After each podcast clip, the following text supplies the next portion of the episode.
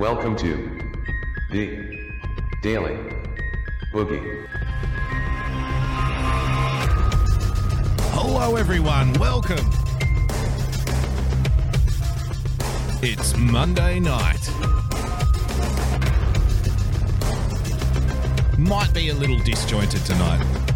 Might be a little out of place tonight. We're dealing with a lot of new stuff, a lot of new shit. Thank you for joining us. Tonight's recommended drink, ladies and gentlemen, salt water. Tonight's recommended snack, anything that doesn't make you go to the toilet frequently. It's the toilet paper apocalypse, and we're lucky to be alive.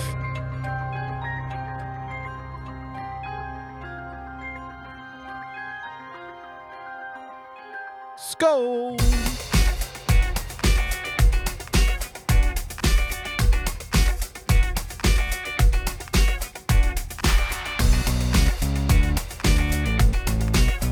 Ladies and gentlemen, welcome to the Monday night edition of the Daily Boogie Podcast. It's an absolute pleasure to be with you once again. I hope you had a lovely weekend. I certainly did. Uh, thank you for joining us. Thank you for joining us on this exclusive platform edition of the Daily Boogie. Absolute pleasure to be with you. Uh, if you could please, ladies and gentlemen, because now that you know that we have, we've gone full exclusive mode. I would like to say that there was some kind of PewDiePie deal, but there wasn't. I would like to say that somebody shoveled piles of cash into my pockets, but they didn't. No, we've just decided to just go live on D Live. And if you're somebody who likes to just listen to the program, then I'm happy to announce that we are now live on Podbean Live. So if you're a subscriber to the podcast, you can now listen live to the podcast as we're recording it, not just watch it on D Live. We're also live on Twitch, but nobody ever watches on Twitch, which is fine. That's fine. Not a problem. Not a problem. So, yeah. And a couple of changes. As you can see, if you're looking at the live stream right now, you're, you're probably thinking, what the hell is going on here?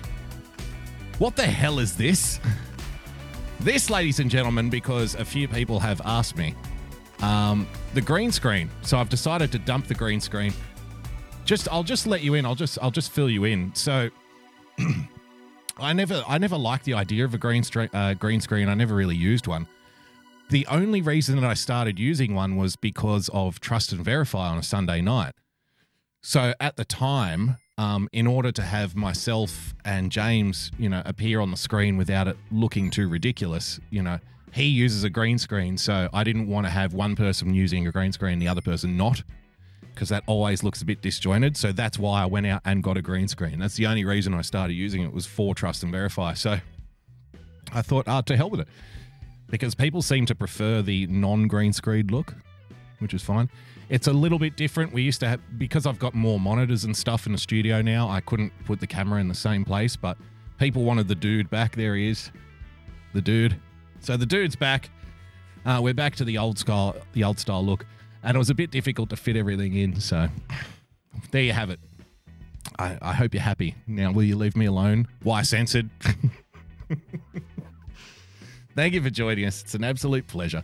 Uh, Russ says, What the hell is going on here? Well, plenty. Plenty. Stick around, you'll find out. So, yeah, we're live on D Live. We are live on Podbean Live. And after the show, a full replay will be uploaded to BitChute. So you can follow bitchute.com slash boogie bumper uh, the YouTube channel will be kept just for short clips of the show because a few people have asked me now for a while.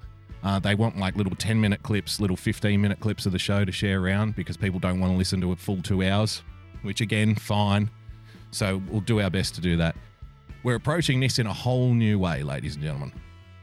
A whole new way. It's a new dawn here on the Daily Boogie podcast. So thank you so much for joining us. Movie Time Blues, F in the chat for the green screen. BitChute. Uh, yes, BitChute. Lucifer Sam, thank you for joining us. Um, if you know of people who normally listen on another platform and they have been able to make it, make it today, I have tried to message Andrew Jackson, who's our moderator on YouTube. If you're listening to this later, Andrew, I will give you a moderator hatchet on D Live. Please come over. It won't be the same without you. I don't know if he will or not, though. So much to get through. As I said, uh, we're going to talk about the toilet paper apocalypse, ladies and gentlemen. By the way, If you want to become a supporter of the show, then by all means head to patreon.com slash boogie bumper. Gypsy, thank you for the diamond, Gypsy. Where did you steal the diamond, Gypsy? And now I can see the comments that you leave when you give a diamond. Uh, Gypsy wants Friday night cocktails. Yeah, we'll have to do a Friday night show at some point. Is that the only night that you can drink? Okay. Sucks to be you. I'm drinking right now. I'm drinking a uh, mango flavored beer, believe it or not. Very girly, I know, but God, it's nice. Mm. Just a tip for the lads, by the way. Um, if you do buy mango flavored beer, be fully prepared to be going out for beer. And it, like, if you buy mango flavored beer and you live with a woman, like a wife or a girlfriend or a fiance or whatever it is, uh, be fully prepared to go back out to the store and buy beer a lot quicker than you would normally would. I bought a case of mango flavored beer on Friday, and it's pretty. There's I, my wife left me three over the weekend, and I'm like, well, that's the last time I'm buying nice beer. So thank you very much. You made that decision for me. she was sucking them down like Pepsi. but you get that on the big jobs. Thank you for joining us, everyone. Uh, if you'd like to become a, if you'd like to subscribe to the show, then please, by all means, hit the subscribe button on your preferred podcast player. Thank you to everyone who's joining us live on Podbean. Thank you for the diamond gypsy. Fair did you steal the diamond gypsy? I don't have to be up early on Saturday. Oh, okay. Well, we'll, we'll try and do some kind of Friday night thing at some point. But for now, let's focus at the task at hand. If you'd like to follow me on Twitter, you can do so by following me at Boogie Bumper. Ladies and gentlemen, let's get into it. Um, before we get to Corona Chan, before we get to the end of the world, before we get to the toilet paper apocalypse, before we get to everybody dying with a smelly bottom, there is a another announcement that we need to make. There is more news that we need to break here on this program, ladies and gentlemen, and that is you'll remember Wednesday last week, the Wednesday night edition of the show, we paid tribute. We said goodbye to the man that we believe can be the force for change in this world. We and it was it was a very emotional show. I don't know if you were listening or not, but if you weren't, then by all means go back and have a listen. We said goodbye officially to the campaign race of one John McAfee. So, you know, it was all the press F in the chat, it was all the black armbands, it was all the moments of silence.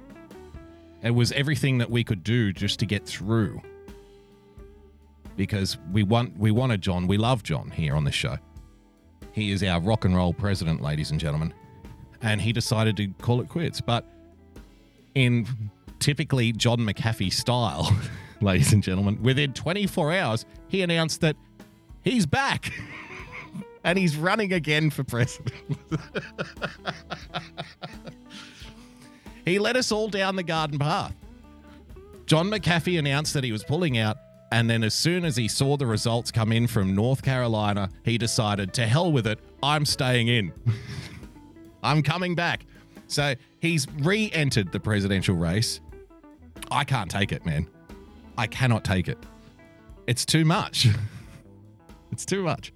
I almost felt human emotions again when I found out that he was back in the race. And like, I don't know how I'm supposed to feel. Should I feel like heartbroken? Like, is this like a kind of on again, off again kind of relationship? Henry St. George, St. George Tucker Bumper in the chat. How could you give up on him so easily? That's a valid question. That's a valid question. I should have known better. It's like when the girl breaks up with you and you say, Oh, okay. And she says, Aren't you even going to fight for us? Fight for us, Boogie! I thought I meant something to you. I thought I meant something to you. So maybe, maybe I didn't.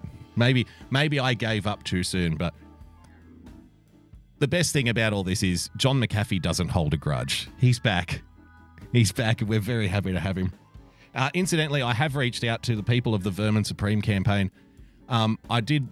I waited about a week or so until I realized, until I figured out what I was doing platform wise, because I didn't want to say I'd be on platforms that I'm not going to be on. when he comes on the show. So as soon as I uh, figured out that I was going to be on D Live exclusive and uploading to BitChute, um, I got in touch with the Vermin Supreme people. And so hopefully, fingers crossed that we can get Vermin on the show. So we'll see how we go. Movie Time Blue says maybe he's a fan of your show. Maybe, but perhaps not. I've been trying ever so uh, ever so diligently to get a follow back from John McAfee, but I can't earn one. For whatever reason, I can't get a follow back from John McAfee because that I could probably die a happy man should I get a follow back from John McAfee. Uh, Man Cave Musings, thank you for joining us in the chat on Podbean. He says, Is it a glitch? He's back in. He should have caught that. well, maybe I should have. Maybe I should have. Um, so he, he re entered the presidential campaign. He's back in the race, ladies and gentlemen, and he released this video to announce his re-candidature for president. he, he released this video to announce that he's back and he's running again and he wants to rule over you with an iron fist. Let's check it out. John McAfee, ladies and gentlemen. 15 years ago, I had some beautiful software and they took it over. You thought you knew John McAfee. Gives us the right to shoot whoever we want. And for whatever fucking reason. I became a buttman at the age of seven. How would you cook your dick? I wouldn't cook it. I think I'd eat it raw. But in 2020, the man you thought you knew is deadly serious. I'm, in fact, running for president in spite of a year of fun, games, and jokes. It is time to get serious. I warned you of this that at some point, those of us who speak out about how wonderful cryptocurrency will be to free ourselves from governments, from banks, financial institutions, how that will free us, how governments, if we are using privacy coins, will not be able to collect income taxes because they will have no clue what our income is. Now, to be fair, we do have to make a little announcement here. And that is at one point, John McAfee was the CEO of the sixth largest data mi- uh, Bitcoin mining uh, alternative currency company in the world. and he was kicked out of his own currency. And a lot of people say, well, that taints everything. If he has a financial interest in alternative currencies, if he has a financial interest in crypto, then surely we can't say, surely we can't put any stock into anything that he says. But I say, au contraire, dear listener. Because do we not praise people like Al Gore, for example, for investing heavily in cap and trade schemes? Do we not praise these people for putting their money where their mouth is? And of course, if you're listening to this for the first time, you are listening to the show of the black shirt wearing libertarians, ladies and gentlemen, people who are raising the black flag, laughing while the world burns around them. So, you know, if he's got money invested in alternative currencies, if he's got money invested in cryptocurrency, and he wants everybody to use cryptocurrency for the purpose of avoiding income taxes, well, then all of a sudden I can put my principles to one side. because as we all know, taxation is theft. See, this is why we need John McAfee in the presidential race. This is why we need him there. To me, it is slavery to work. Jules says, never praise Al Gore. Don't praise the machine. For one quarter or more of the year for the government that is taking your wages, your right to earn a living. So, until you have control of your own currency, a currency which is controlled by no one, then you will never be free. You will never be free. Presidents in America lost all power after 1960. And our last president with any power whatsoever, that's Dwight Eisenhower, warned us when he left office of two things the CIA and the military industrial complex that would eventually take all of our freedoms if we allowed them. You think the presidents make decisions in vacuums? No. We're in the age of information. We act on information, and those who control information are the ones in power, people. You think you can control someone? You can control them by giving them selective information or by giving them outright lies. Please, God, wake the fuck up.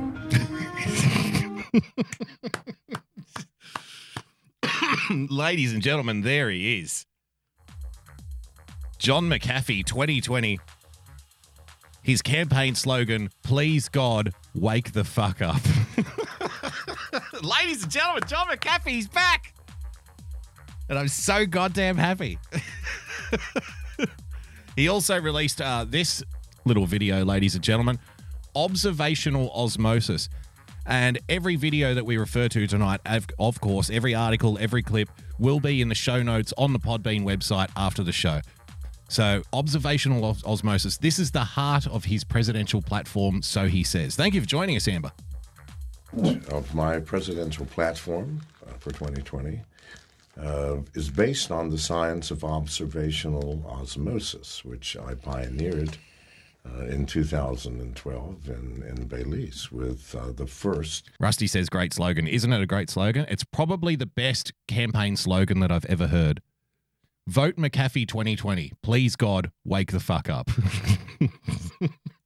uh, observational yoga program. And basically, the way it works is a professional yoga instructors are up on stage just doing the most amazing poses, and the students are sitting in easy chairs, uh, drinking wine and, and eating cheese. And we discovered that after a few weeks, uh, the the students were able to be far more flexible. They lost fat, gained muscle strength. Now, you think that's all bullshit, but let me ask you something. If you've ever watched a horror movie, um, and have you ever jumped in your seat or the hair stands up on the back or you're on the edge? Well, nothing's happening to you. You're sitting back in a comfortable theater, uh, chewing popcorn, and yet you feel the fear.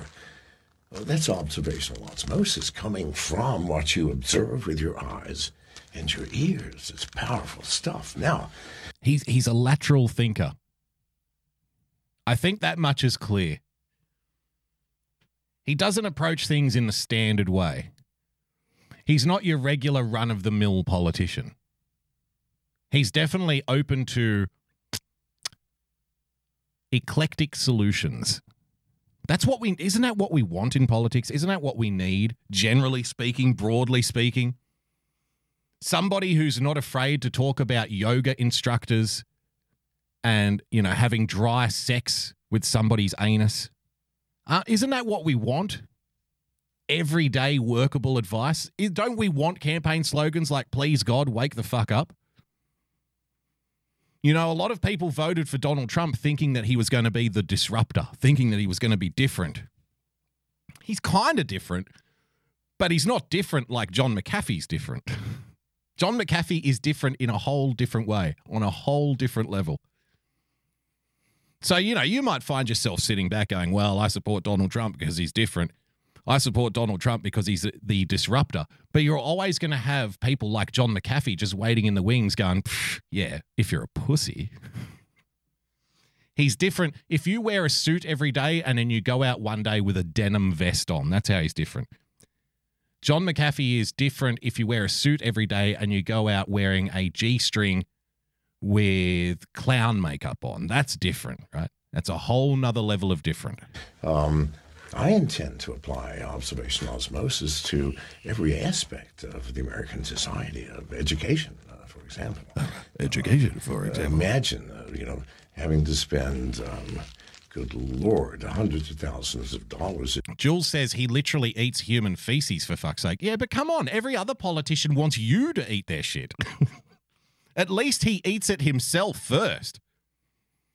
Every other politician's trying to shovel shit down your throat. At least John McAfee knows what it tastes like. He knows what you're in for. He's one of us. at Juilliard to become a concert pianist when you can spend a few weeks in a concert pianist, pianist um, observational osmosis class and you become a concert pianist. Now, the magic of this uh, uh, observational osmosis is it only allows good things to be learned. Now, you think that's nonsense? Listen to this. Uh, we think people who are obese and fat and overeating is bad. Of course it is. Now, you go and watch at some restaurant where fat people eat greasy food, and you sit by them for weeks on end. You will not gain a single ounce. Try it. So, observational osmosis is the foundation of my 2020 platform. Thank you. There you have it, ladies and gentlemen. He's a visionary. He's a visionary. The great John McAfee, ladies and gentlemen. McAfee, America, great again. He's back in the race. And we couldn't be happier. Pardon me. Uh, just before we get to the toilet paper apocalypse that is currently tearing Australian rear ends to shreds, I just want to cover off some just cover off some of the regular fare that we do on this show, ladies and gentlemen. I want to dip into the racism file. As you know, everybody's racist and everything is racist. This article caught my attention over the weekend. And it's about time. It's about time somebody stood up and put the boot into sneakers. From the Times of Israel, ladies and gentlemen, new sneakers claim to resemble Adolf Hitler.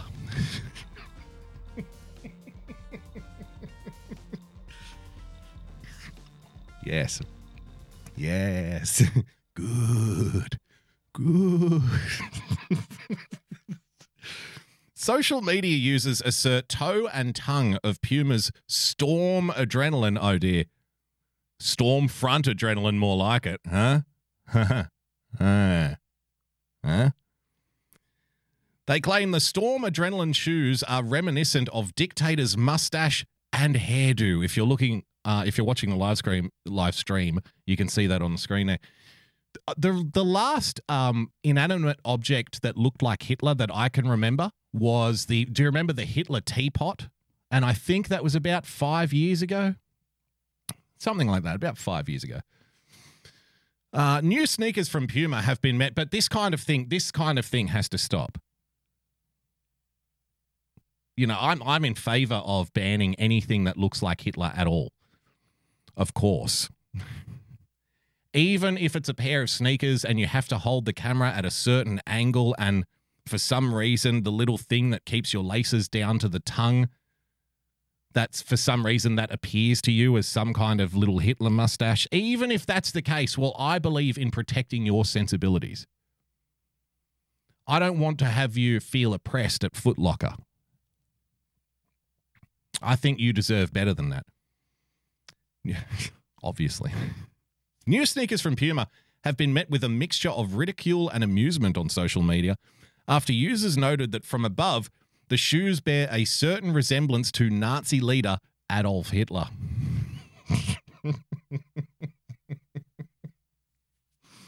I mean, if you thought that there were problems in the world, guess again if you if you thought people were concerned with things like coronavirus or the debt or crime or drugs or whatever whatever other concern you think is important, it's not.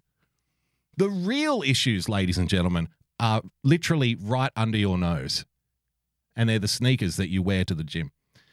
The comparison first gained traction in Russia before spreading elsewhere, with the toe of the shoe being likened to the Nazi chief's dis- distinct hairstyle. Distinct hairstyle. I'll just give me the Hitler. and its tongue, I, I just thought it was, uh, you know, a parted haircut, but now it's that's the Hitler. So why do people with shaved heads get a bad name? With the toe of the shoe being likened to the Nazi chief's distinct hairstyle, and its tongue re- uh, reminding some of his toothbrush mustache.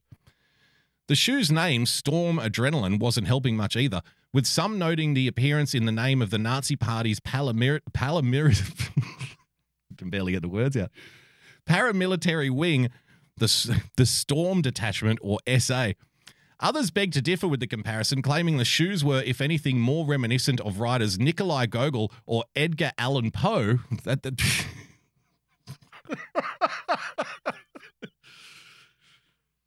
Don't you just love that we live in this time the, where somebody can claim a pair of sneakers reminds them of Adolf Hitler.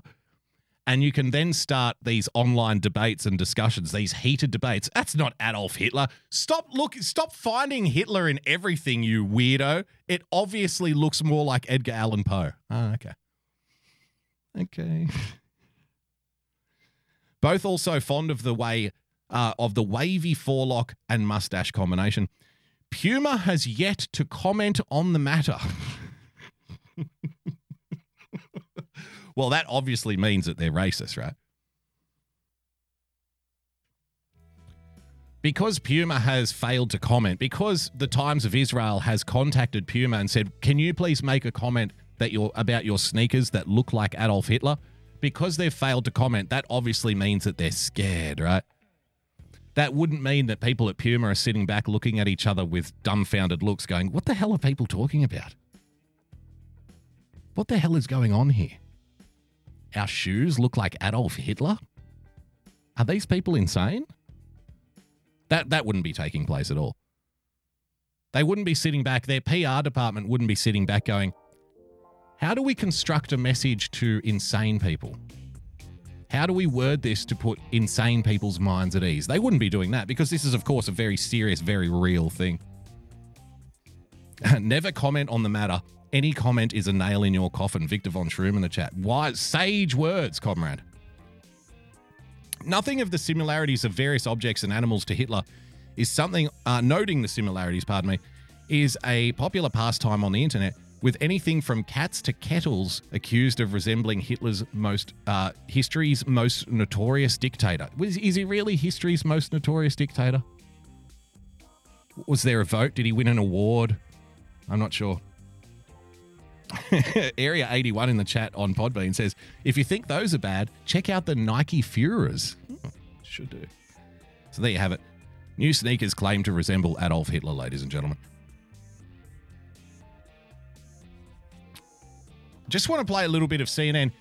As you know, uh, Elizabeth Warren dropped out of the presidential race just as John McAfee was re entering the presidential race, ladies and gentlemen.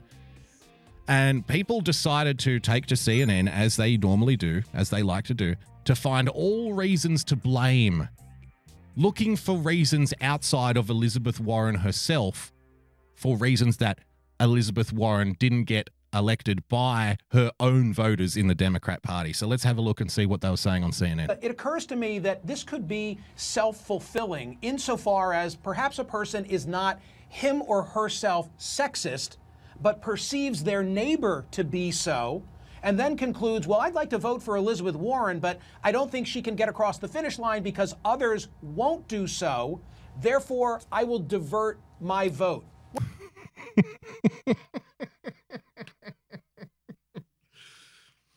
This is a bold new strategy, I think.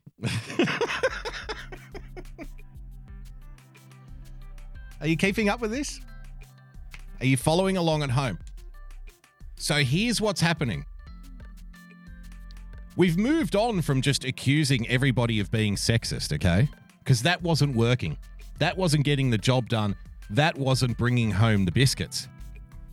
So rather than just accuse everybody of being sexist, how about this?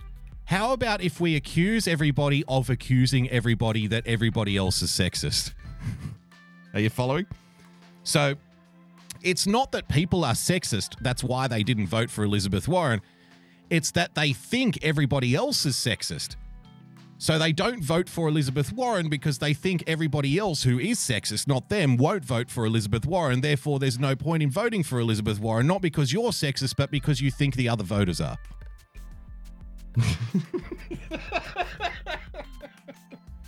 I, I, I guess if that helps you sleep at night. And, and none of this ever has any kind of evidence attached to it. There's there's never any real actual argument placed here. This is grade A gold plated navel gazing. They're just making shit up. well, you see here, the main problem for people like Elizabeth Warren is that it's not necessarily that individuals out there will never vote for a female. It's that the individuals out there know that everybody else won't vote for a female, so they don't vote for them because they know that other people won't, and there's no chance of her winning because they think everybody's sexist, even though they're not. Okay. What do you think of that? I think you got it exactly right. The number of times of course you do, sweetheart. Of course you do. I think you've got it exactly right. It couldn't possibly be that uh, Elizabeth Warren's, you know, policies were ridiculous. It couldn't possibly be that she is wholly unlikable. It couldn't possibly be that everybody identified the fact that the entire Democrat Party machine was trying to rig um, debates in her favor. It couldn't possibly be that the corporate mainstream media, which is so unpopular, which has never been more unpopular on the left and the right, it couldn't possibly be that every time uh, a, an organization like CNN or MSNBC, for example, throws their weight behind somebody, that they become wholly unpopular with all of the voters. It couldn't be any of that. It couldn't be the fact that Elizabeth Warren wanted a nine year old transgender girl to literally choose her cabinet positions, her education secretary. It couldn't be that. No, no, no, no. No, the real reason is it couldn't even be, it's not even sexism now. The real reason is the perception of sexism that people have of their neighbors. That's the real reason that Elizabeth, I, I think you're exactly right. Those exact comments from voters is just too numerous to count over the past year. And I think there's something really interesting going on where our cultural politics are really dovetailing with our political politics in a way that feels Whoa, whoa, sort whoa, of whoa, unexpected. whoa, whoa, whoa, wait, wait, wait. did she did she just make reference to political politics?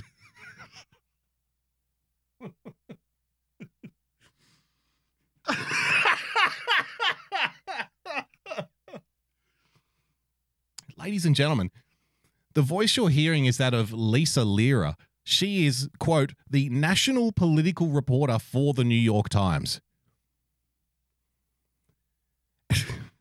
our our cultural politics are dovetailing into our political politics.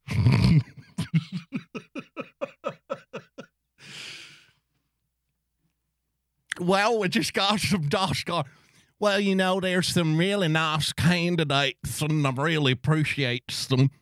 And you know, I'm just really into this uh, political politics stuff.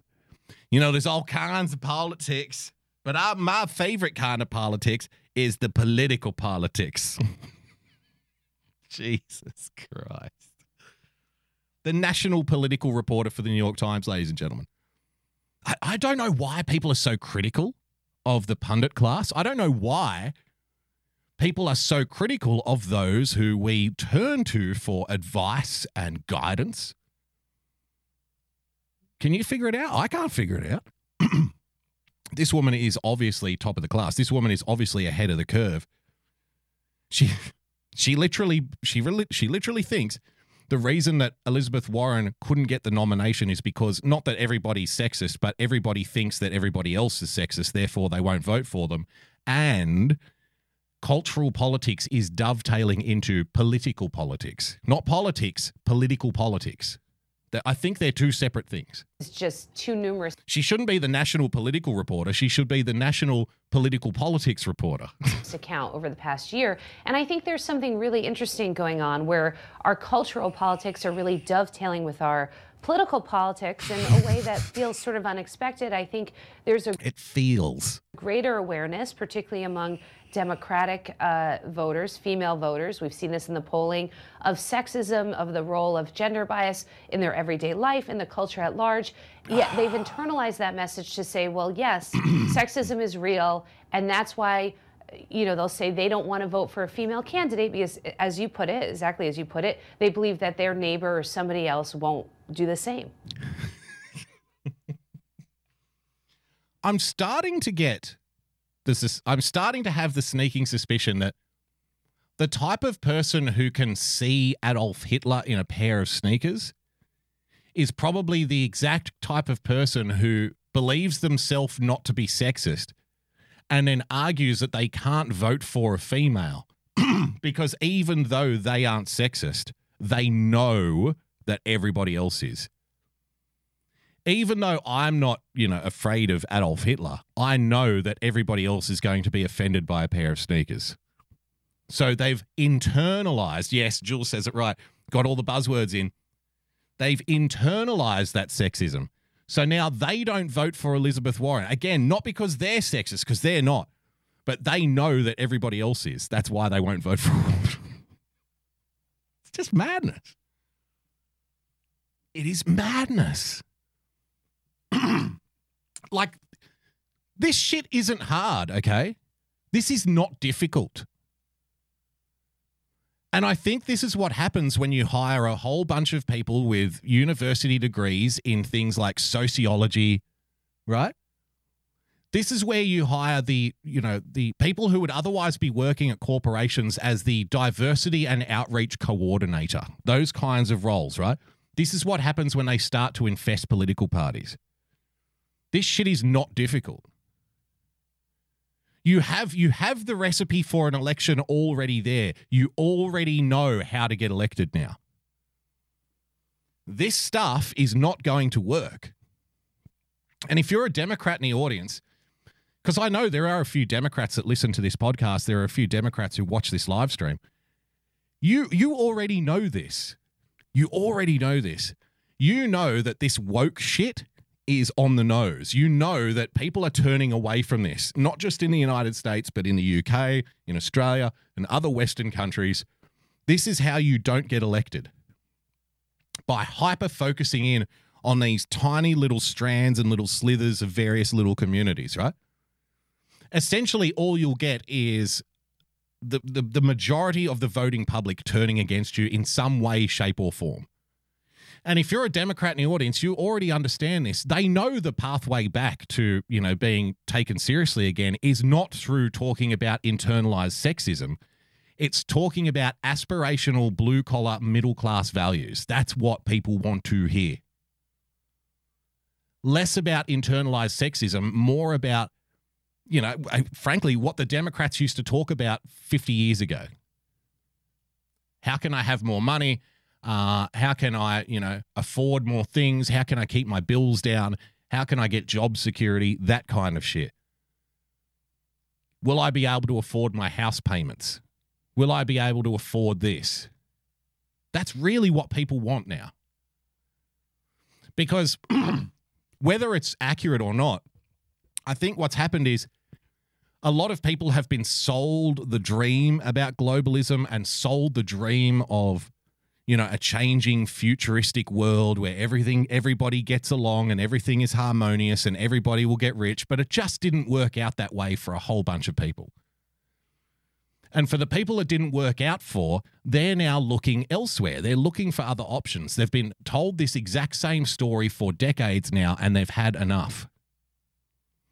And the first, you know, candidate that even just voices their concerns they might not even be legitimate, they might not even be believable, but just voicing the concerns of people who have been struggling to find work, who have been struggling to afford house payments, who have been struggling with all kinds of, again, blue collar, middle class issues.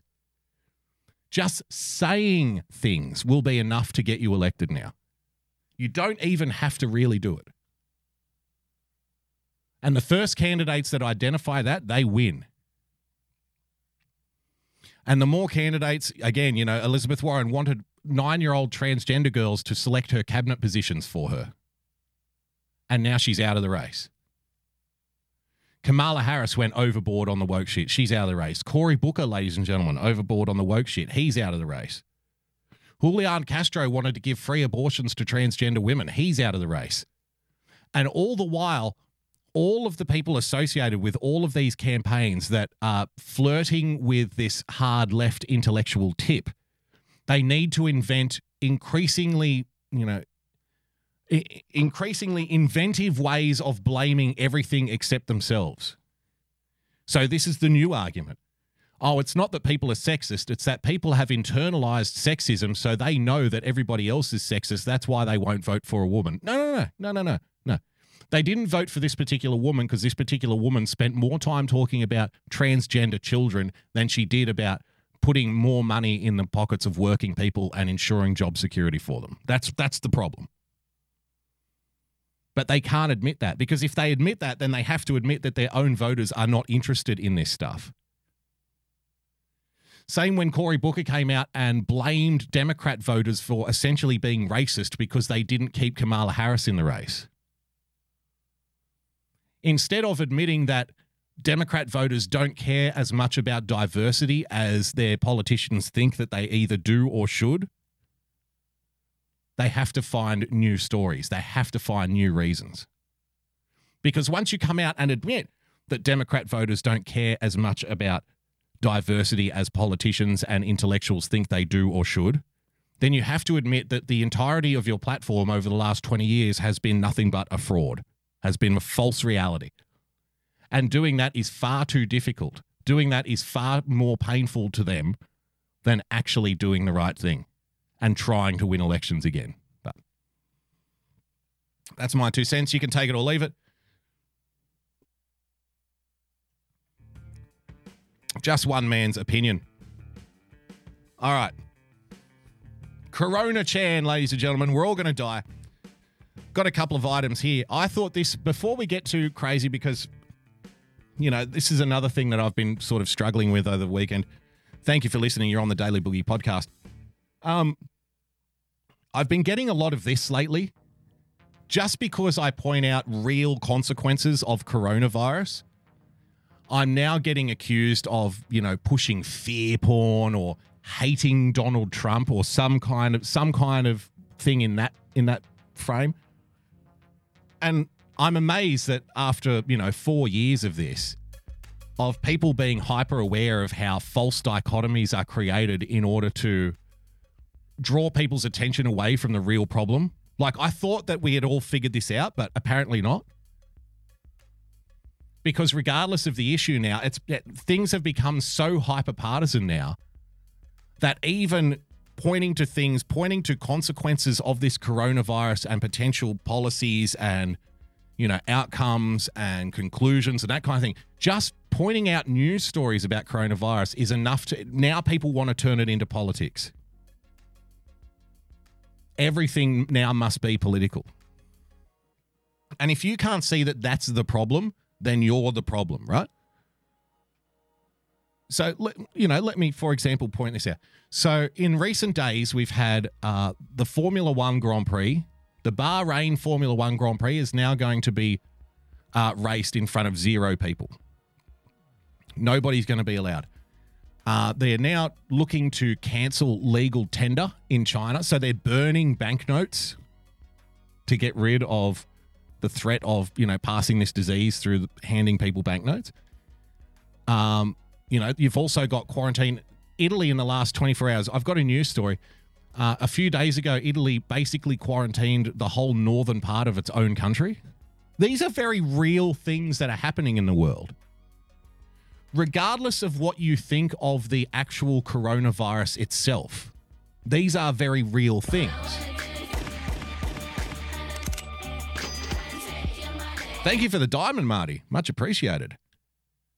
These are very real things that are happening in the world. And I'm finding that just pointing this out to people is now getting me accused of being a fear porn pushing Donald Trump hater. And yet my mind struggles to see the correlation between, say, for example, the cancellation of a live audience at a Formula One Grand Prix with Donald Trump. I don't see the connection there.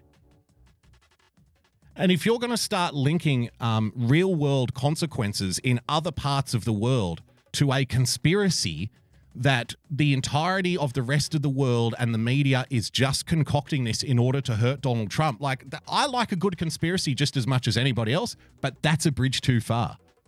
With no evidence. Oh, they're only cancelling the crowd at the Formula One Grand Prix to make Donald Trump look bad. You, th- do you understand what a long bow that is to draw?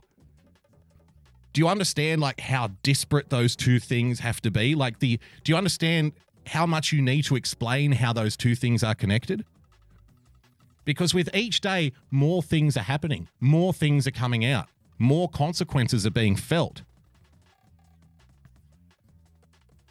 Italy has now officially run out of hospital beds. Were you aware of that?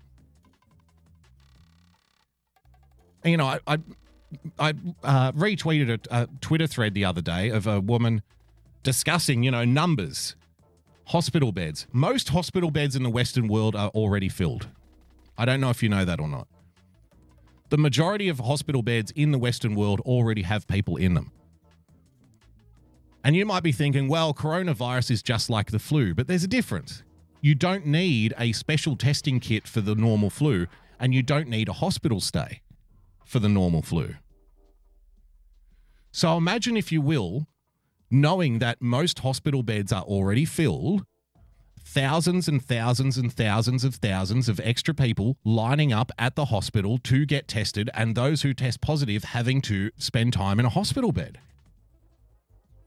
It doesn't take much for the whole health system at that point to go belly up. They just can't handle the amount of people that are going to be showing up. It's not made for that. Right? Again, it doesn't really matter what your own personal view of the, you know, the imminent threat or otherwise of the coronavirus is. If the run on in stores has taught you something, it's that people's reaction to the coronavirus will manifest the fears of the coronavirus into reality. It will make it real. The people who are stabbing each other in supermarkets in Australia over toilet paper, ladies and gentlemen, it doesn't matter to them if one person has died of coronavirus or a million people have died of coronavirus. What matters to them is getting toilet paper before everybody else does. So the people who will be lining up at the hospital to get tested, the people who will be in hospital beds, even if they're not going to die of the coronavirus, they still need to be in the hospital bed. You see my point here? Even if only 2% of people die, it doesn't matter. They're still going to have to be there, which means somebody else can't be. And when emergency rooms start filling up, when hospital beds start filling up, you're going to have an Italy situation on your hand where they run out of beds. Why do you think the Chinese government was welding people in their homes? It wasn't to protect other people from the virus, it was to stop them from going to hospital. It was to keep them there so they don't become a problem in other parts of the country, in other parts of a system that is failing. Again, pointing this stuff out, pointing out these basic realities, again, if I, I, I, I tend to think if your first reaction is to when when we're talking about the coronavirus, and I have not made it political in any way, shape, or form, right? Have I even mentioned you know, which politician or which party, or have I just talked about the virus and things that can happen as a result of the virus and people's reaction to it? If your first instinctual reaction when I say things like this is to defend Donald Trump for some reason, that I'm sorry, you're missing the point. And you're having the conversation I think the corporate media wants you to have. In my opinion, you're having the kind of conversation that people in politics want you to have. Either attacking Donald Trump or defending Donald Trump. That is not what we're on about here. That can come. That can come in good time. But just pointing out, you know, things like, say, for example, we'll get to the story in a moment. The, you know, the Irish government, ladies and gentlemen, has just cancelled the St. Patrick's Day parade. The annual St. Patrick's Day parade in Dublin has been cancelled due to coronavirus. Now, if you mention that to the wrong person, they're going to say, yep, it's all a conspiracy to attack Donald Trump. I'm forced at that point to go, what the hell is wrong with you? Do you realize how far now you have to reach in order to say that this is a conspiracy?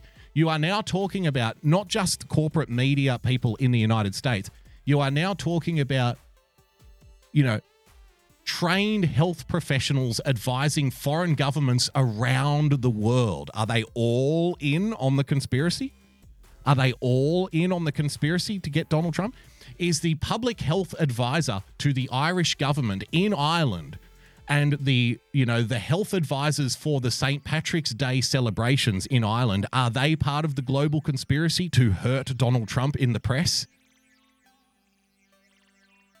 Maybe I'll even give you a maybe, a 0.1% chance that that's what's happening here. It doesn't matter though. It's irrelevant. They're still cancelling the parade. They're still burning money in China. They're still cancelling sporting events, ladies and gentlemen. So, with this backdrop, with this hyper partisan backdrop, and this kind of situation where you, you're trying to talk about an issue and people are accusing you of hating one politician and liking other politicians and stuff. Amazingly, I can't figure it out why, but that's what's happening. Against this backdrop, uh, Liverpool football, the coach of Liverpool, uh, the Liverpool football team in the UK, ladies and gentlemen. Oh God, I forget his name now. How can I forget his name? Um, geez, how can Jurgen Klopp? That's his name. Jurgen Klopp. He's a German. Uh, very German answer here, by the way. Uh, he gave this response when he was asked at a post match press conference about coronavirus. And I think if more people did stuff like this, then we would be in a far less hyperzen, uh, hyper partisan um, environment. Have a look. Asking on a wider question about the coronavirus, are you worried as a team, as a club, about the spread of it or how it might affect you? Look, what I don't like in life is that um, a very serious thing, a football manager's opinion is important. I don't understand it. I really don't understand it. It, it, it can, could ask you. You are exactly the same role than I am. So, and it's not important what famous people, what famous people say. No, you have to. We have to speak about. How how refreshing is this? how often do you see this? Somebody who's famous, somebody who's in the public light. Like compare this with Steve Kerr. Remember, Steve Kerr couldn't stop talking about capitalism and couldn't stop talking about guns and couldn't stop injecting himself into political discussions. This is the opposite. Jurgen Klopp, when asked about the coronavirus, when asked, "Oh, are you concerned about the coronavirus?" he said, "I don't, I don't understand why I need to talk about it. I don't understand why you even ask me. Just because I'm famous doesn't mean I should tell you what I think. This is a very serious thing. Who cares what I think?" it's like, yes, thank God. Has anybody asked Steve Kerr about the uh, about the coronavirus yet? I'm sure he'd have something to say. I'm sure he'd have some kind of political statement to make, right? yes, exactly. Movie type blues. Imagine admitting you don't have the knowledge to comment on a topic. Like it's so rare now, especially from famous people. I think he's an absolute gem. It's probably why Liverpool is top of the league now. It's probably why Liverpool's going to win the English Premier League because it sounds like all he cares about is coaching a football team and not coronavirus. He doesn't care about it seems like he doesn't care about politics. He just cares about making his team win. It's probably why they're winning every game. A question about the coronavirus. Are you worried as a team, as a club, about the spread of it or how it might affect you? Look, what I don't like in life is that um, a very serious thing, a football manager's opinion is important. I don't understand it. I really don't understand it. It, it, it can, could ask you. You are exactly the same role than I am. So, and it's not important what famous. It's- it's the, the guy from the press starts arguing with him. yes, yes, but, but you have to say something. I'm asking you a question. You need to give your opinion on this thing. People what famous people say no you have to we have to speak about the things in the right manner. Not people with no knowledge like me talking about something people with knowledge should talk about it and should tell the people do this do that do this and everything will be fine or not. So and not football managers. I don't understand that. Politics coronavirus. Why me? I wear a base cap and uh, have a bad shave Asking on a wider question about Not me. Politics, coronavirus. Uh, I wear a baseball cap and I have a bad shave. Why are you asking me? Ladies and gentlemen, Jurgen Klopp. I think I think he should be our hero of the day. All right. Here's a couple of the stories that I alluded to. Thank you for the diamond OT, Marty. He says this guy is 100% correct. I assume you're talking about Jurgen Klopp and I couldn't agree more. So here's a couple of stories I alluded to coronavirus, Irish St. Patrick's Day parades cancelled. On Monday night, Belfast City Council in Northern Ireland voted to cancel the city's parade. Oh, pardon me, I thought it was Dublin. No, it's actually it's actually um, Belfast. So apologies. Uh, earlier, the the Irish PM announced that all parades and festivals in the Republic of Ireland will not go ahead. Oh, so it's both of them actually. It's both of them. Other parades in Northern Ireland are still scheduled to go ahead, but are under review, ladies and gentlemen. Meanwhile, Mr. Varadkar announced 430 million euro package for the health service executive to deal with the impact of COVID-19. He said the Republic of Ireland would stay in the containment phase for as long as possible. Yes, the containment phase. We're back to using our favorite nonsensical uh, political terms to describe things that are the opposite of what's happening, ladies and gentlemen. Oh, the containment phase. You mean the thing that should have happened a month ago, right? Are you speaking about the containment phase, which would have been, I don't know, uh, isolating and quarantining the particular region of China and not allowing any flights, people, produce, or products to go in or out of the affected area at all? Like six weeks ago? Because that's what containment would be. See, there is inherent like you are being propagandized here. And I don't even care what side of the political aisle you're on. If you can't see that you're being propagandized here, I don't know how to help you. Just that very term itself, the containment phase. It's an it's objectively a lie.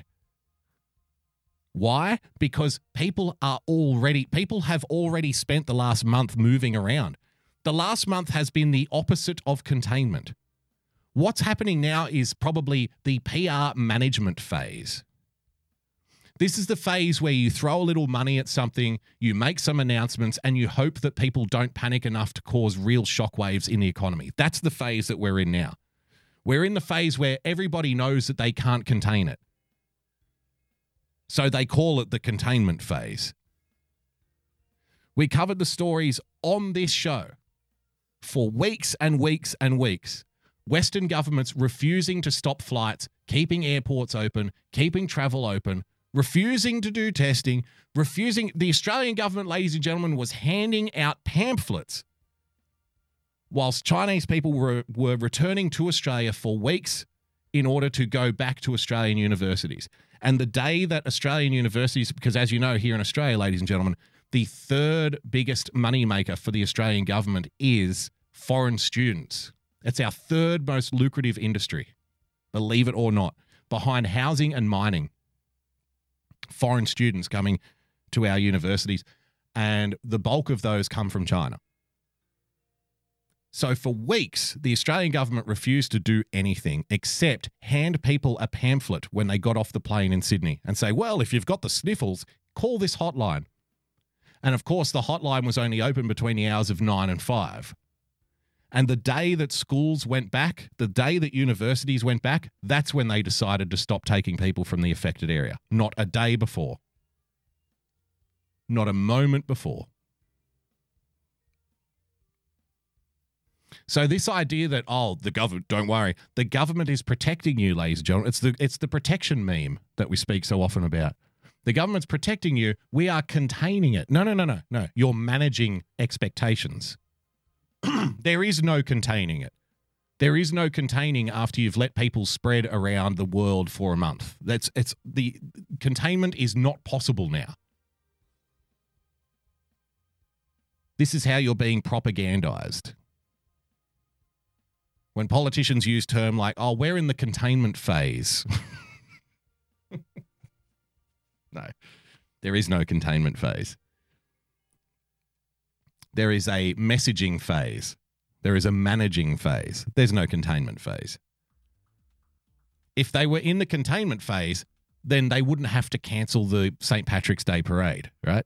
It would have been contained already. That's not the case. Uh, here's another story for you coronavirus. Italy extends strict quarantine measures nationwide. It's not just the northern part of Italy now. That only lasted for about 24, 48 hours, the northern part of Italy, where uh, tourist meccas like Rome, for example, are now essentially ghost towns. No, now it's all of Italy, just like that. Oh, is this the containment phase, is it? So for weeks on this show, we we covered the articles, we covered, the press conferences, we spoke about it at length, ad nauseum. We watched as Western governments did refused to do anything. in response to the coronavirus. They refused to even touch it. When the particular area of China should have been quarantined from day one, because if it wasn't China, if it was some third world country, like no disrespect, but if it was a country that wasn't China, they would have put a fumigation tent over the place within the first 24 hours and said nobody goes in or out until we get this sorted out. But because it's China, because it's the second largest economy on planet Earth, ladies and gentlemen, they knew that doing something like that would have drastic effects in the economies of other countries that deal with China, namely Western countries that source a lot of their products from China. Right? That was the risk. so rather than deal with it uh, in a proactive fashion, they decided to let it ride because there's too much money involved. And now you can see, ladies and gentlemen, the world market's taking a collective shit. It was always going to happen. They were just delaying the inevitable. So while we sat back and watched Western governments do absolutely nothing in response to the coronavirus for about three or four weeks, we covered it on this show. When they could have quarantined that particular part of China, no. Now uh, all of the all of the Italians must be quarantined instead. Now they need to be quarantined. And isn't it grand that the politicians in countries like Italy will now get up on their soapboxes and claim victory because they are in the containment phase? We are doing our we are protecting people. We have a this is a bold response. Farming for compliments. Nobody's nobody's gone after the coronavirus as much as we have. Nobody's been as bold and quick acting as we have. The exact opposite of what they've done. Italy is extending its strict coronavirus quarantine measures, which include a ban on public gatherings, to the entire country. To the entire country. Just if you thought that they wouldn't be able to take your freedom to, you know, if they thought, if you thought that they couldn't take your right to freely assemble in in public, ladies and gentlemen, guess again. Just like that. Just like that. People are begging for their right to free assembly to be taken away. Isn't that the darndest thing? He said the measures which come into effect on Tuesday were to defend the most fragile members of society. The protection meme, ladies and gentlemen. The number of confirmed infections has increased to 9,172, up from 7,375 on Sunday. So it's gone up eh, what, about 1,800 in three days. This is this is exponential growth. And again, I would just stress uh, it doesn't matter if only 2% of the people are dying from the virus. Can you imagine when hospital beds are already full in Western nations, ladies and gentlemen, what those kinds of numbers accelerating at that kind of rate would mean for a, a public health system already under strain, already at breaking point, as they are in Western nations, thanks to a whole number of things lack of investment and mass immigration, just to name a couple, just to name two. If you live near a hospital, ladies and gentlemen, there is a very real, you know, possibility that 80% or upwards of the hospital beds in your local hospital are already filled. What happens when thousands and thousands and thousands of people all of a sudden turn up needing a hospital bed? Even if they're not going to die.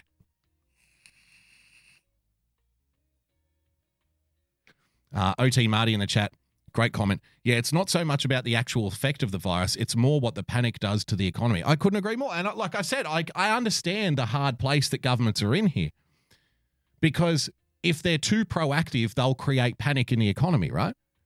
If they had have been too proactive, they'll create panic in the economy, un- undoubtedly.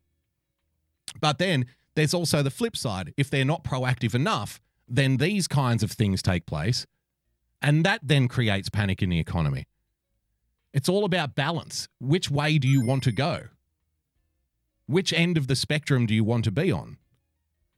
And people don't like hearing this, but you know, if a if a powerful country like the United States, for example, has the option to let, I don't know, let's just say, let's say, let a thousand people die of coronavirus versus lose a trillion dollars worth of wealth, they're going to let a thousand people die. Because if they lose a trillion dollars worth of wealth, then that's going to probably cost more lives than the coronavirus will take. Do you see what do you see what I'm saying here? So if they've given if they're given that option, just say that somebody comes to them with that equation, they are absolutely going to let a thousand people die and keep the trillion dollars. Because even though you may suspect that your government really loves you and really cares about you and really wants to protect you from all of the nasty things on planet Earth, they don't love you more than a trillion dollars. So I'm sorry to tell you. Italy's coronavirus death toll jumped on Monday by 97 to 463. It is the worst hit country after China. the number of confirmed infections, we read that already. Cases of the virus have been confirmed in all 20 Italian regions, ladies and gentlemen. In a televised address on Monday, Mr. Conte said that Italy's customs must change. The customs must change. We are now changing what it means to be an Italian, ladies and gentlemen, huh? Mamma mia! Hey, what the hell is going on here with this coronavirus, huh? I just want to go up there and kiss my kiss my mama on the cheek over here, and you're telling me that I'm going to be spreading some kind of viral infection. What the hell are you talking about? I'm not fucking her. I just want to give her a kiss on the cheek. What, you got to change what it means to be an Italian, huh? Get the hell out of here. The customs must change. And that it's the best thing for people to stay bippity boppity. We're having an important growth in infection and of deaths, he said. We must all give something up for the good of Italy. Yes, that's you. That's you, you low, lowly peasant. You now need to give up what it means. You need to give up your customs because your government did not want to be too proactive in stopping people from the infected region coming to your country because they did not want to shut down the airports, because they did not want to shut down travel routes, because they didn't want to stop importing Chinese products, because they're addicted to that sweet, sweet Chinese cash. So, because they didn't want to do that, now you have to give things up. It's your fault. You need to make sacrifices, ladies and gentlemen. Isn't it, isn't it wonderful? The government's protecting you. We have to do it now, and we'll only be able to if we all collaborate and adapt to these more stringent measures. This is why I've decided to adopt even more strong and severe measures, severe, they're using the word severe, to contain the advance and protect the health of all citizens. We're containing and protecting. oh, yeah. Don't you just love being propagandized shamelessly? The- the- if you if you want to hear it again, ladies and gentlemen, while the while the Italian government is literally going to shut down its own country, they are going to quarantine themselves from the rest of the world, okay? They are saying that Italian customs like, you know, kissing people on the cheek and shaking hands must come to an end. Italian traditions must end. We are quarantining ourselves from the rest of the world while that is taking place behind him. The leader literally says, Oh, the government, we're containing this and protecting people. The protection meme, ladies and gentlemen, in live time. Containment. After it's clear that it's not contained and it can't be contained, which is why they're quarantining their entire country. Because there is no containment, there is no protection. But people will eat this shit up because we, as a voting population, are peasants. We are sheep. We will just swallow it. Hook, line, and sinker. We will say, Didn't you hear the man? He's protecting us. They're containing it. They, they've come up with a bold strategy. You should listen and trust everything the government says. They're, they're protecting you. Right. now we get to the real issue, ladies and gentlemen. Now we get to the real, the real story. Down here in little old Australia, coronavirus fears lead to toilet paper shortage in Canberra supermarkets. Canberra is the nation's capital. Across Canberra supermarkets, the number one battle, it seems, is how to get your hands on products for your number twos. Oh, wait, I don't have the full article here. Oh, get the hell out of here. Let's try this one. This this was very funny to me. coronavirus, Australian newspaper prints extra pages to help out in toilet paper shortage. So we've got uh, the police are tasing people in supermarkets because they're starting fights because they're trying to get their hands on toilet paper. And if you're a new listener to this show, people who have been here for at least a couple of weeks will remember I specifically mentioned toilet paper on this show before all of this broke. I said there will be a run on in stores, there will be panic buying. You know why? Because we saw it happening in other countries first. We saw it happening in Singapore. And what you have to understand about Singapore is it's a tiny country, it's more like a city state. And Singapore, the people of Singapore have a very high level of trust for their government. Their government came out and said, do not panic. And they panicked. So I simply put forward the proposition that if a country that has a high level of trust in its government panics when the government says don't panic, how do you think people are going to react in countries like Australia and the United States where people do not have a high level of trust for their government, where they essentially have very little trust in their government? How do you think they're going to react? Of course, there's going to be panic buying. So I, I gave you this, I gave you the option. If you were listening in Australia a couple of weeks ago before all of this panic buying started, I gave you the opportunity. I said, you've got two options, uh, uh, what appears to me to be two options. Regardless of what you think of the virus or not, people's reaction to it will make it real. So you can either go out and stock up now and be accused of being a fearmonger and a conspiracy theorist and a crazy person, or you can wait and then tr- and then do it when the shops are already empty. Because otherwise, you know, if you go out and, and stock up now, you may be accused of being a conspiracy theorist. And I, I literally said these words, but at least you won't be fighting people over toilet paper. So, of course, what usually happens when we make these kinds of statements on this program, I get the usual, you know, derision. I get the usual dismissals. Ah, it's crazy. Don't be ridiculous. That's fear mongering. He's a conspiracy theorist. What the hell are you listening to this for? And I'm like, okay, whatever. And then, of course, within a week, I start seeing the tweets from people. Oh, shit. You know, they've run out of toilet paper at my local supermarket. You don't say. You don't say. this stuff is not hard to figure out. Just got to pay attention and, you know, don't don't fall victim to the false partisanship of the conversation around coronavirus. Don't fall victim to the political game where it's either attacking Donald Trump or defending Donald Trump. Get out of that prism. Get out of that mindset because you're only doing yourself a disservice. So I love this story. Uh, NT News, which is known in Australia as being a little bit outside the square, they're a little bit funny up there in Darwin. Uh, very isolated town. they kind of do their own thing. They do, you know, kind of weird stories from time to time. So they're known as being a little bit kooky. NT News, known for its humorous front pages, produces a special edition amid panic over loo roll shortage. Toilet paper emergency, or the Great Toilet Paper Apop- uh, Apocalypse, as it's been dubbed on Twitter, has already rolled out hundreds of memes, witty asides, as well as documented the madness of people stockpiling the toilet essential. The real world, in the real world, it has led to Australian toilet paper manufacturers ramping up production to keep up with the demand from people fearful of coronavirus. One newspaper has gone one step further by printing extra pages in its editions to help out those who have been, quote, caught short. the reason I love this is because it's been a long running joke that people should wipe their ass with the local news, that people should wipe their ass with the newspaper. now, ladies and gentlemen, the newspapers are printing pages in their own paper specifically for people to wipe their ass with it. Like it's not an insult anymore. Now they're now they're doing you a service.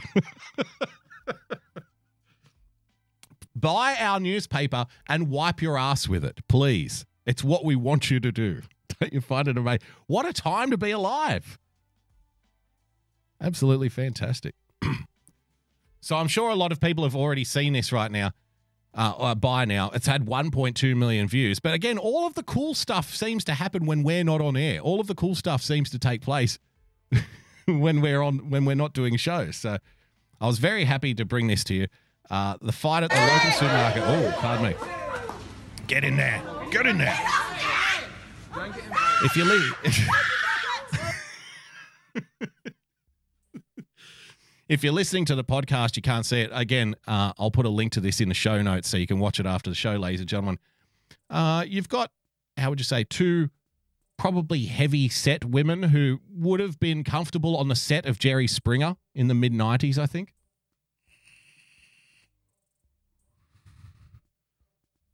No, they're not fighting over which woman has the right to have sex with their half brother or cousin. That's not what's happening here. No, no, no. They're fighting over a bag of bog rolls, a bag of toilet paper. JJ Stoner joining us in the chat. Ladies and gentlemen, follow JJ Stoner on DLive, dlive.tv slash JJ Stoner. Thank you for joining us, sir. Hey, stop! That's enough! Are you joking? Are you looking at fucking joking? She hit me! I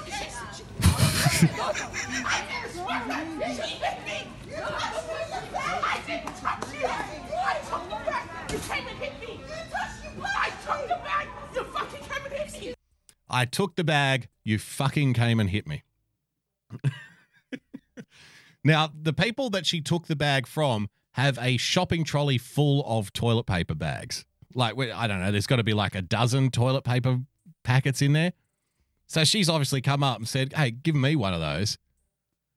Like, my first thought when I saw this was if you don't think if you don't think that people will turn into absolute savages should a real crisis ever grip the Western world, then you must be one of the most naive people walking around on planet Earth. People are willing to come to blows over packets of toilet paper, ladies and gentlemen. They're not going to look after each other in, you know, a famine or starvation or economic depression, right? Just say some kind of war takes place, just say some kind of huge economic disaster takes place. Nobody's coming to save you. Nobody's looking after you. You may be lucky and find, you know, family who will look after each other. You may have one or two really good friends who will look after you. But don't rely on the kindness of strangers. The supermarkets will become like Mad Max war zones. They will become a black hole of death. Which is fine. Comment in the chat. I have no problem cutting a bitch over some TP. It's me! Go away from my daughter! Please! I just want one pack. No, not one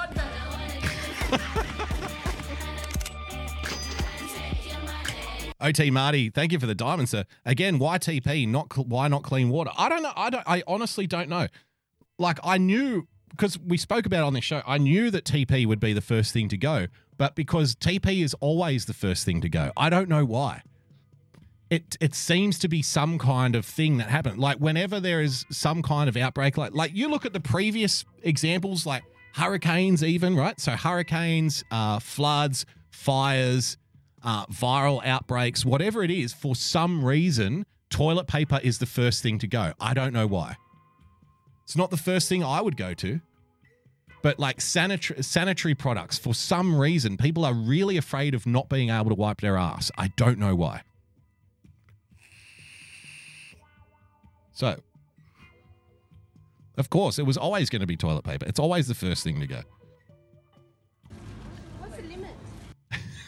She goes up to them. one of the heavy set women approaches one of the other heavy set women and says, I just want one bag. And they, they're almost as though they were jumping on a live grenade to protect their comrades in the trench. These two women are protecting their toilet paper booty. These two people are, you know, protecting their toilet paper stash from this usurper. And she just she goes up to them and says, "I just want one bag." And the older woman says, "No, no, no, no bags. You get nothing." Based. well, if I give you a bag, then I have to give everybody else a bag, and then I'm not going to have a bag. It's at this point, ladies and gentlemen, the arrival of the beta male. Guys, I need everyone to back off right now. Everybody back off. The manager who looks like he should be serving Pepsi in a, you know, a 1950s pizza diner, he comes up. He, he's going to put a stop to this situation. He's going to step in, the manager who is literally shorter than all of the women involved in this fight. He steps into the middle of it. Oh, he's brave. Stop. No, no, no, no, no, no, no. Stop. Yeah, yeah. Hold on. Take it away from there. Stop. You need to get off this trolley now. Get off the trolley. You need to get off this trolley now. Look what you're doing for finding other tissues. Think about what you're doing, yeah? You need to Adrian. Stop, right? There's a Adrian. limit and there's people, yeah? It's unfair. You need to stop. The woman who works there has got it right. Like just saying to the woman, hey, listen, you need to think about what you're doing. You're fighting over tissues. There are people filming this. This is going to be on the internet. Monica, thank you for joining us. Call the police. I'm calling the police. He calls the police. The police! Yeah, we've got a uh, TPP incident down at the local supermarket. yeah, what's the incident call? Uh, it seems that uh, we have two heavyset women fighting over toilet paper. Uh, can you repeat that dispatch? yeah, we have two heavyset women fighting in the local supermarket, pulling each other's hair over packets of toilet paper. Can you get down there, please?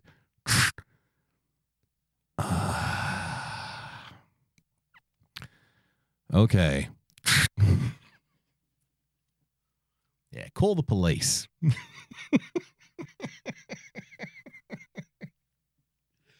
And again, I'll put it to you if we ever have some kind of real crisis, if we ever have a real emergency in the Western world, do you think do you think people are going to be looking out for each other? Do you think the police are going to be come down to settle your toilet paper disputes? I would suggest not. I would think probably not.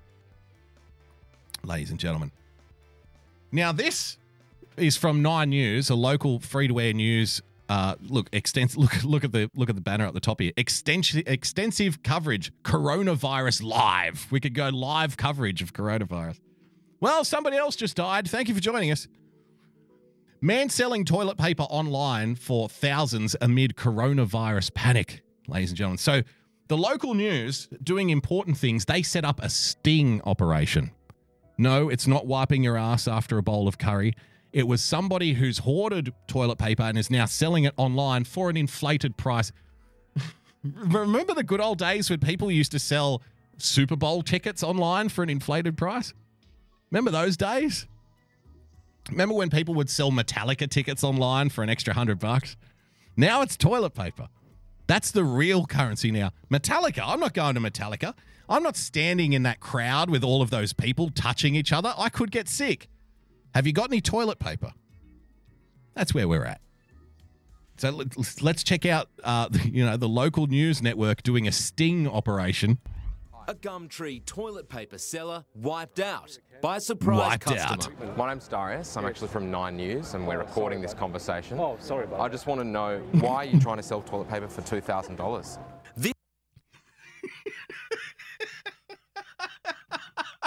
the guy's got a. if you're listening, if you're listening to the podcast, you can't see. This guy's got a, like a packet of I don't know. It looks like it looks like about 16 rolls under his arm. He's he looks like a scalper. He's got the New York Yankees cap on, the sunglasses. He goes up and meets this guy for a public sale, like he's doing a drug deal. we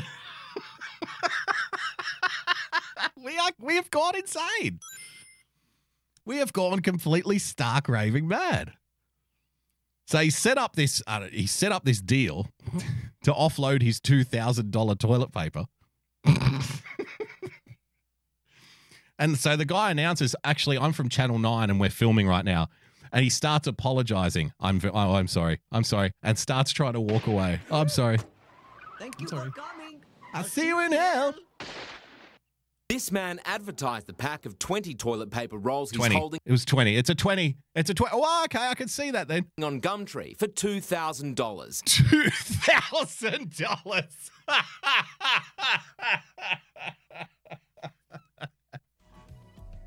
See, I've got to be honest here. I've got to be brutally honest here. This news report is obviously set this guy up to make an example out of him, right? They're, they're setting this guy up so, you know, they can say, oh, look at this horrible man selling toilet paper for $2,000. I've got to be honest here. My, my personal opinion, If somebody is willing to pay $2,000 for 20 rolls of toilet paper, he's not an evil guy. He's my fucking hero. If I could sell my rolls of toilet paper for $2,000 and people are willing to buy it, what's the problem? It's not the fault of the person who's making $2,000. It's the fault of the person who's spending $2,000. like, why, when did we become a society of victims to the point where we now need to protect people from being parted from their own money in such ridiculous ways? You know what I mean? It's not my fault. If I put the Ring if I put the thing out there, Get your cheese, man. Thank you for the gifting the sub, Marty. If I put the thing on the internet and say, hey, here's toilet paper for $2,000 and somebody calls up and says, I want it, I'm going to be, okay. If somebody's willing to pay it, what's the problem? So I don't I don't hate this guy at all. He's a genius.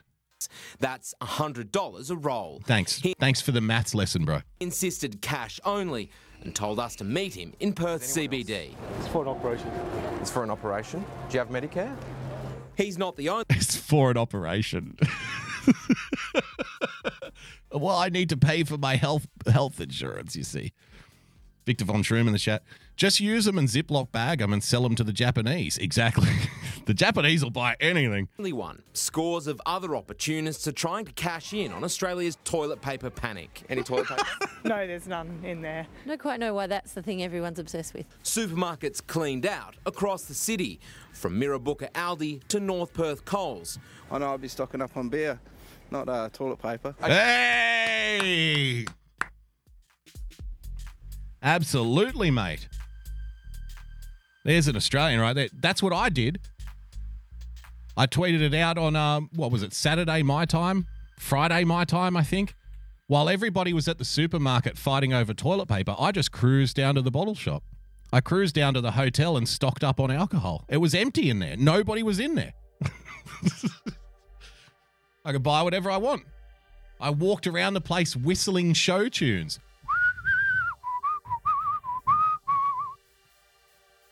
Happy as a dog with 10 dicks to lick. Nobody was fighting me over beer. They're all fighting over toilet paper.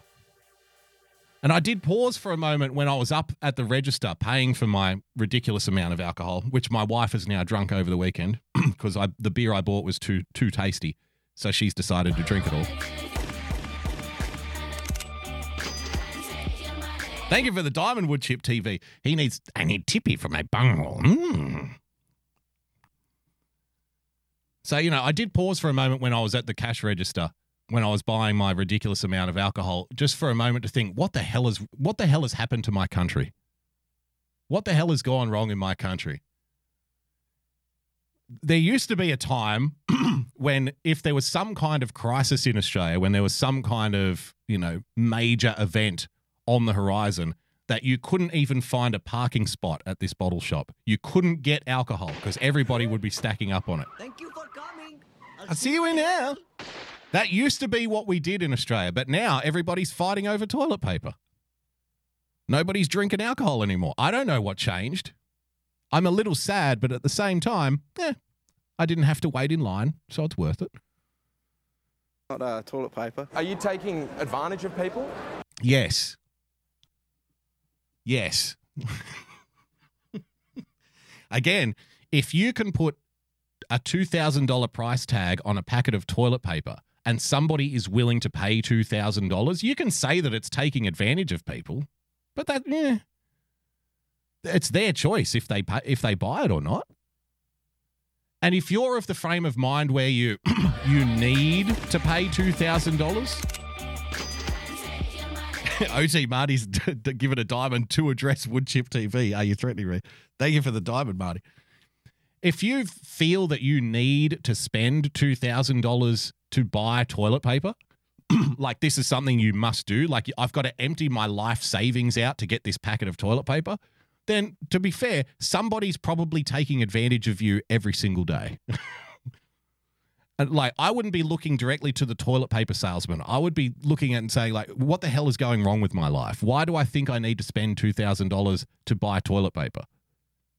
There are probably a whole list of people who are taking advantage of you. Let's not just isolate the guy who's smart enough to, uh, you know, monetize other people's stupidity. Or is this fair? This heartbreaker from a Perth shop is going viral. An elderly man buying tissues. But it isn't just toilet paper. It's a heartbreaker. Pasta, cleaning products, and now Lego is being emptied out too. Lego? Why the Lego now? I don't know. Uh, that's I, I had no idea. Are people building like little forts or something? Is that what is that what's taking place here? Is that why people is that why people are buying all the Lego in stores? Well, I'm going to build myself a little coronavirus free castle here in my lounge room. I just imagine like grown men, 40 year old men putting little Lego blocks together mm. with their tongue sticking out. we don't have toilet paper, but we do have a cool fort. Two. Today, Coles and Woolworths extending restrictions to rice and hand sanitizer. They say they are restocking daily, but can't keep up with demand. I think it's a bit over the top. Some are genuinely offering to help, like this lady who says she'll drop emergency rolls to residents of Subi. Or this. There's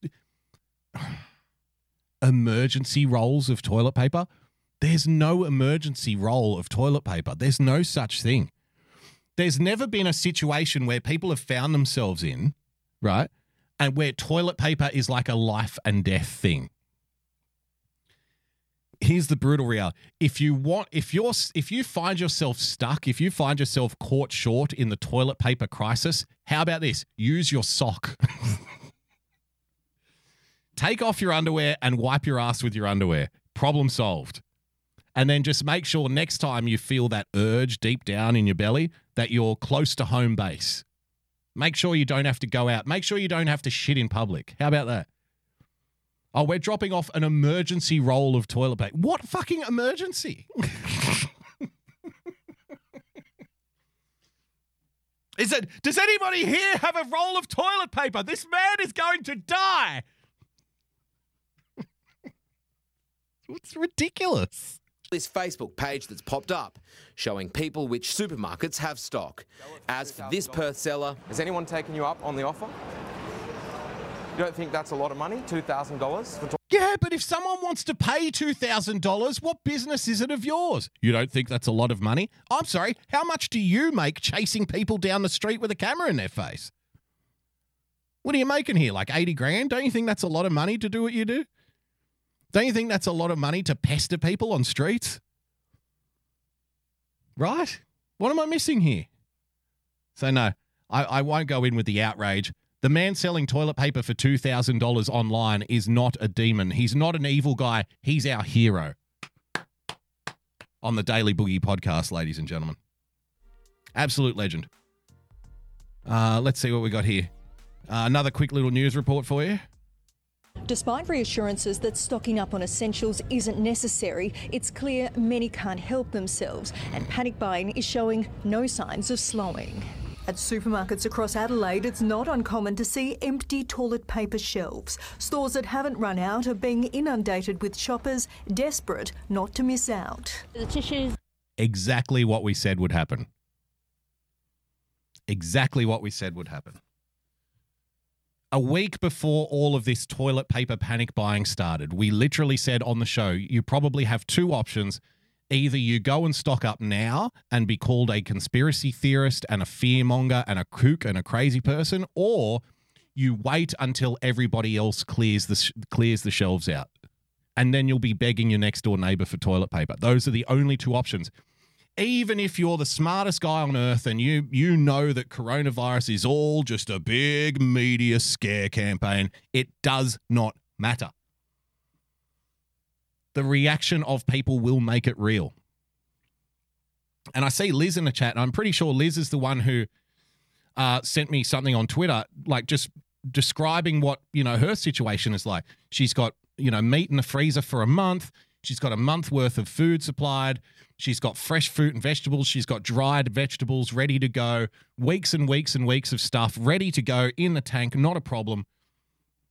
That to me is just being sensible, rational. Like there's no panic now, right?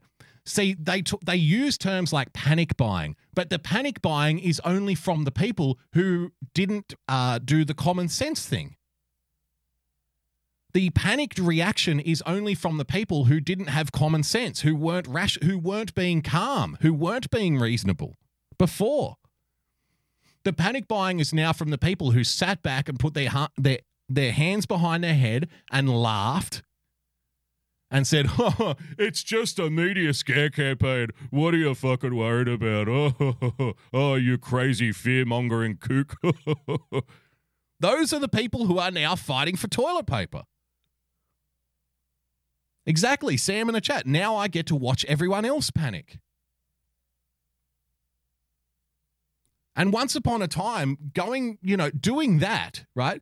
Being prepared, making sure you have food in the pantry, you got food in the freezer, you've got enough toilet paper, making sure you got some water on hand.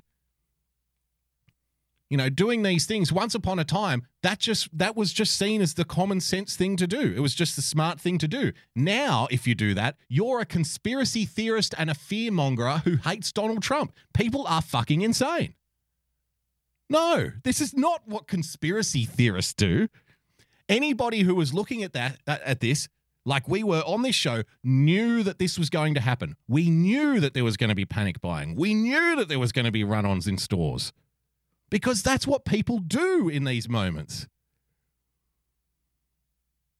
And you were you were too smart. You kicked back, you put your feet on the table and said, huh, "It's never going to happen here. I don't have to worry about that. It's just a media campaign to make the president look bad." Okay.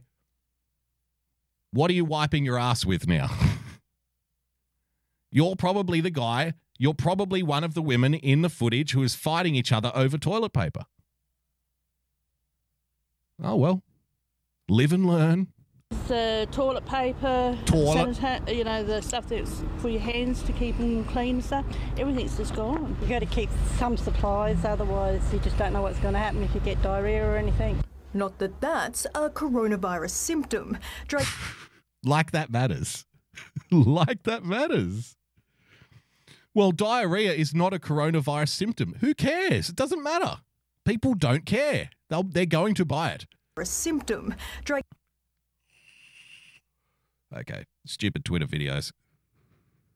Stupid Twitter videos. That one will be in the show notes. Uh, don't fear, ladies and gentlemen. This is Cameron Dick. Uh, Cameron Dick is the boss of some kind of toilet paper company. Now, the toilet paper companies are having to put out videos to put your mind at ease, believe it or not. Everybody, don't panic. We are making more toilet paper. We are creating more toilet paper. Please do not stab each other over toilet paper. If you could just not shit for a day, I'm sure that we will have toilet paper in your local supermarket as quick as we can. I'm at Queensland Tissue Products at Carole Park in Brisbane, where 150 tonnes of toilet paper is coming off the production line each day. That's a 30% increase. So Queenslanders can be confident that Queensland manufacturers Thank you for the uh, diamond, Marty. I think Donald Trump is hilarious, if nothing else. Yeah. That's good enough. People, at least, you know, this is a conversation we've had on this show like a lot. Um, and, you know, like I said, I've got a few Democrats who listen in, probably more libertarians, right? Uh, probably a lot of like sort of maggerish people although they've been dropping off over the last month or so because I've had to point out things that I think Donald Trump is doing wrong, which you can't do now. That's that's like uh, burning a Bible, apparently. so it's like, see you then, see you later. I'm sleeping well at night. Um, I've tried to point out, like, even if you don't like the guy, even if you don't like Donald Trump, you have to appreciate why other people do. And for a lot of Democrats, that's a problem. Like they can't see why people like him, even if they don't like him. Like even if I didn't like Donald Trump, I can see why people do. Right? There's they're, two do- totally different things.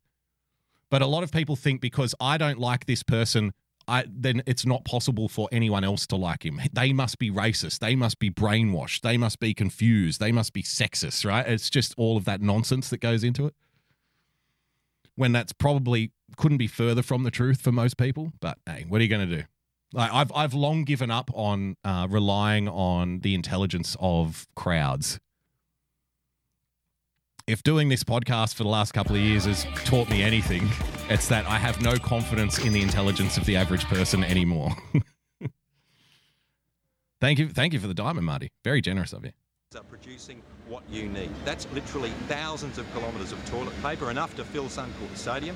There's Thousands no of need kilometres. To buy in bulk. You can buy a little bit extra each week, uh, but there's plenty of toilet paper and other products coming from Queensland manufacturing businesses straight to your local shop. So Queenslanders, just be calm, don't worry. Just be calm. Don't worry. Don't panic. Maybe just use one or two less wipes, one or two less squares when you wipe your bottom. Try not to eat any curry or, or chili. Try not to have anything that will inflame your ring. Just have some nice vegetables, maybe those health food shakes. Try try not to eat anything that will inflame your anus. Don't buy too much toilet paper. Please buy more because we make more money. But don't buy too much more so that other people cannot buy any. Meanwhile, he has 100 rolls at home, says Woodchip TV. Exactly. Winning TV in the chat.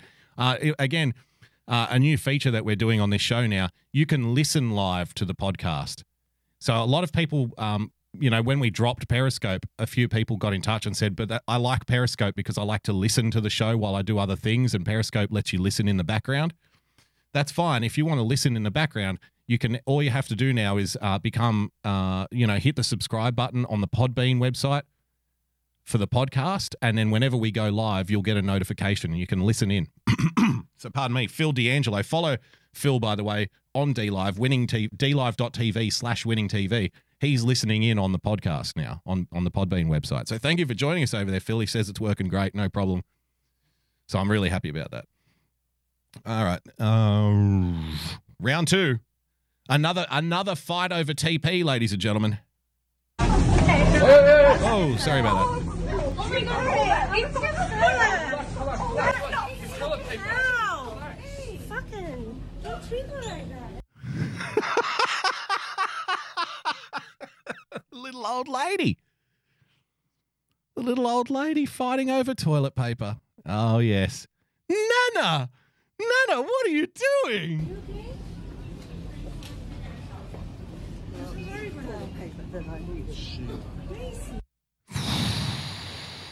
So I think what happened there is the little old lady went up to the other. Yeah, so the little old lady went up to the other woman who had the toilet paper in her shopping cart and just took it. Just took it out. Now, that, under normal circumstances, that is a big social faux pas. Just to go up to somebody else's cart and start helping yourself to what's in the cart. Hey, I spent a good 10 minutes walking around the store collecting these particular items because that's what I want. And now you're just helping yourself to my cart? How dare you? Under normal circumstances, you never reach into somebody else's cart. Like you, that could get you shot in Texas, from what I've heard.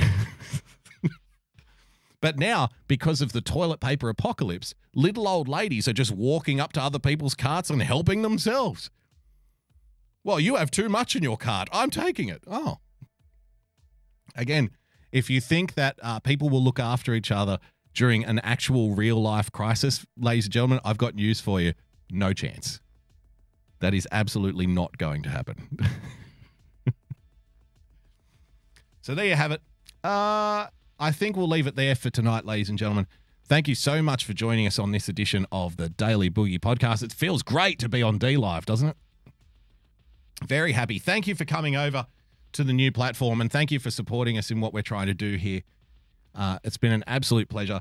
If you'd like to become a supporter of the show, please head over to patreon.com forward slash boogie bumper. Become a subscriber by hitting the subscribe button on your preferred podcast player. And of course, if you would like to send me some toilet paper, then you can do so by following me on Twitter at boogie bumper. Um, apologies, like I didn't feel like really 100% today because I was uh, setting up all of this other stuff, the live stream and whatnot on the Podbean website. I didn't get much sleep and I woke up like half an hour before the show, so I always feel a little underdone. So hopefully we can come in red hot tomorrow, uh, same time, 6 p.m., ladies and gentlemen, Eastern. Hopefully you can join us. Don't forget to follow our friends. Uh, JJ Stoner joined us in the chat. Winning TV, thank you for joining us on the Podbean live stream, ladies and gentlemen. Why Censored in the chat. Thank you, Marty, says good stream. Thank you so much for your donations on D Live, ladies and gentlemen. Uh, oh, thank you. I'll see you in hell.